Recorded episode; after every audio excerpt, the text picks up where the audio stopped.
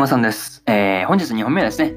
えー、岩かけるのきわの感想をですね、えー、語っていきますんで、えー、気軽にね聞いていってもらえればいいかなというふうに思っております。はい、でそうですね、えーまあ、まずあらすじから入っていくんですが、えー、前の大会から半年、この身の前にクライミングプリンセスクルスアンネが現れた。アンネには世間に隠していたある秘密があった。一方、キューブ中のジュンは馴染みのクライミングチームで過ごしていた。そこへ現れたのはルーキーキラーアカネ。アカネがジュンに放った言葉とはというね、えー、ところでですね、まあそうですね、アニメ公式サイトからの引用です。ここからね、えー、順次感想になっていくんですが、まず一つ目ですね、えー、アンネ ブイエス 好みというところで、まあね、前回からその半年後というところの大会で、まあ好みがそうですね、まあ無事に優勝したわけですが、まあそんな中ですね、えー、アンネと、まあ、エキシビションマッチをね、まあ申し掛け、まあそうですね、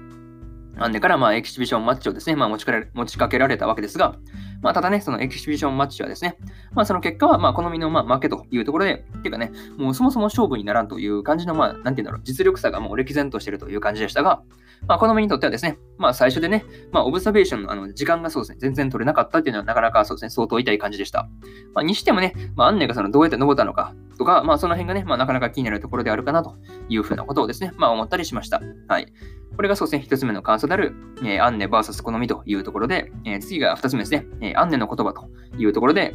まあね、アンネがその意外にもね、なかなかそう黒い性格だったなというところで、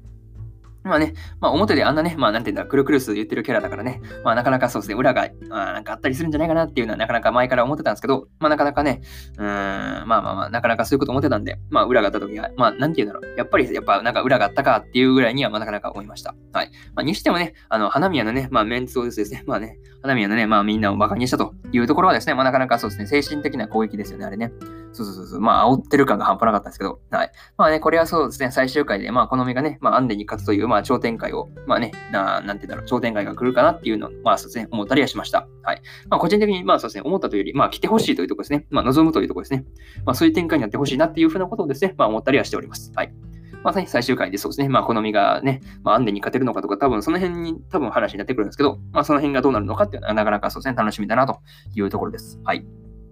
まあ、ただね、それ以前にその半年経ってもそのジュンが全然ね、なんか出てきてる雰囲気がなかったっていうのはなかなか、うん、不安だなーっていうふうなことですね。まあその時同時に思ってました。はい。まあそうですね、これがふたつめの感想である、えー、アンネの言葉というところで、えー、次はみっつめですね、えー、ジュンとアカネというところで、まあね、ジュンはそのボルダリング教室で、まあね、あの子供たちにそのクライミングをそう教えてたんですけど、まあ使う言葉がね、まあ難しくて、そう子供たちには分からん、そうですね、クライミング用語だったんで、まあ分からんという感じでポカーンと子供たちがしてたんですよね。まあその点に関しては、まあなかなかね、ジュンはそう教えるのには向いてないかなっていうのがあるんですけど、まあね、アカネの方がその辺は、まあ教えるのがなかなかうまいかなっていうのはなかなかありました。はい。まあそうですね、なかなかそうですね、アカネの方が教えるのはうまいというのはなかなかね、意外だったなっていうところと、まあね、その後のあの、ジュンとね、あの、好みのやりとりを見たアカネがですね、あの、ジュンを潰すという名目でですよね。そうそうそうそう。潰したんじゃなくてね、そう。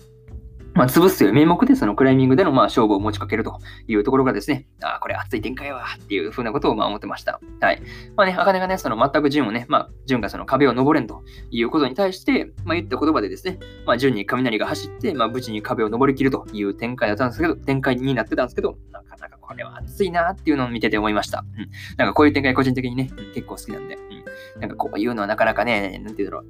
結構こういうなんかね、そうライバルと見てるからこそのなんかそうですね、なんかなんていうんだろう、励ましというか、うん、そうライバルと見てるからこそのそのなんていうんだろう、言葉に対してのなかなかね、まあそれでなんていうんだろう、吹っ切れるというか、なかなかそういうところが好きだったりするんでね、いやなんかこういうシーン好きだなっていうのを何回も言いますが、まあそういうことを思ったりしましたというところがみっつめの感想である。まあそうですね。まあね、ジュンとアカネというところでした。なかなかね、この二人もいい関係性ですよね。はい。まあね、最後にというパートに入っていくんですが、まあ今回ね、そのアンネのね、あの裏の顔で、まあちょっとね、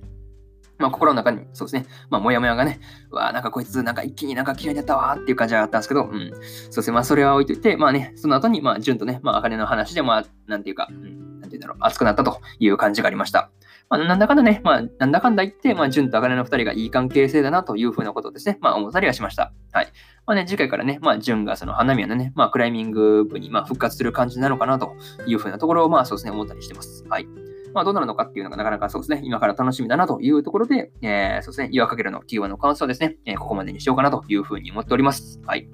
えー、そうですね、えー、いちわからはちわの感想ですね、えー、過去の放送でも語っておりますんで、えー、よかったらね、えー、そちらの方も遡ってもらえれば聞きますんで、えー、よかったら聞いてみてください。はい。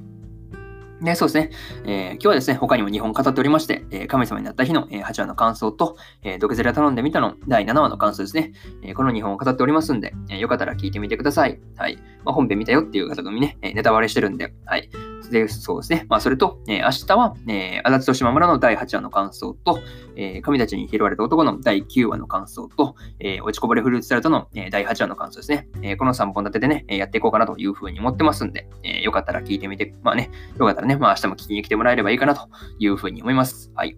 まあね、えー、こんな感じでですね、まあ、そうですね、今日もね、まあ、なんていうのか、木曜日というところで、まあ、そうですね、今日乗り切れば、残りは金曜日と、残りはね、まあ、金曜日だけというところになるんで、頑張っていきましょうというところで、まあね、まあね、良い一日を過ごされることをですね、えー、まあ、祈っております。はい。というところでですね、えー、今回、ここまでにしようと思います。えー、以上、えー、沼さんでした。それじゃあね、バイバーイ。